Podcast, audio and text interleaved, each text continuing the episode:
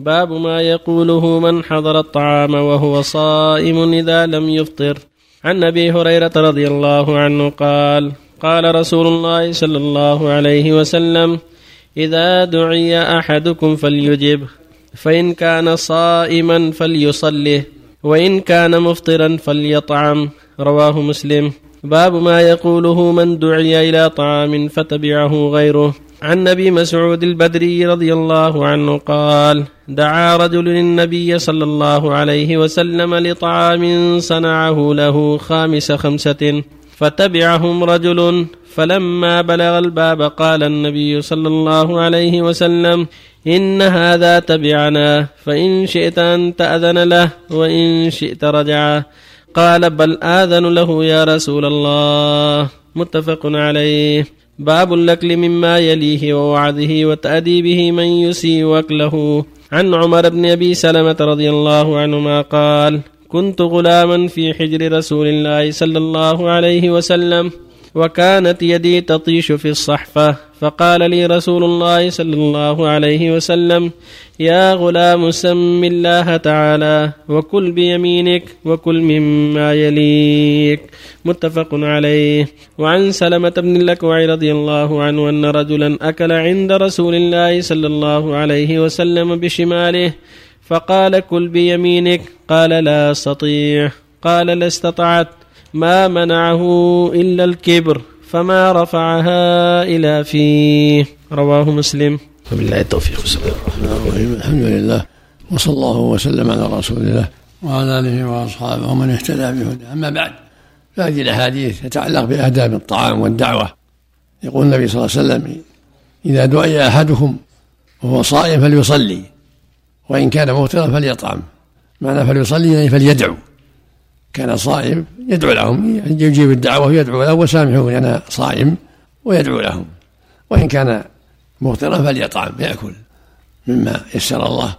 وفي هذا الحديث الآخر الدلالة على أنه إذا دعي عدد معلوم وتبعهم غيرهم يستأذن للزايد إذا دعاك زيد كانت تأتي بأربعة وجاء معكم خامس تستأذن الخامس وإذا دعا ستة وجاء معهم سابع يستأذن للسابع.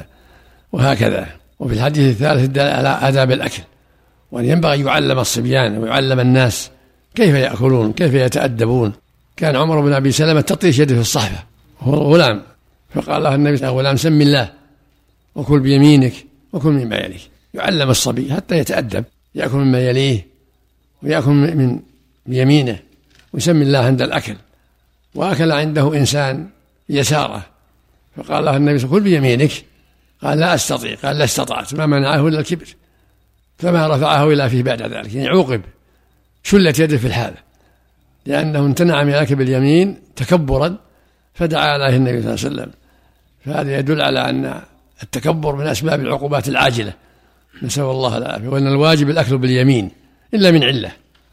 وفق الله الجميع. الله اليك الاستئذان هنا يكون على الوجوب. نعم. الاستئذان الخامس أو السادس. هذا هذا ظاهر الحديث.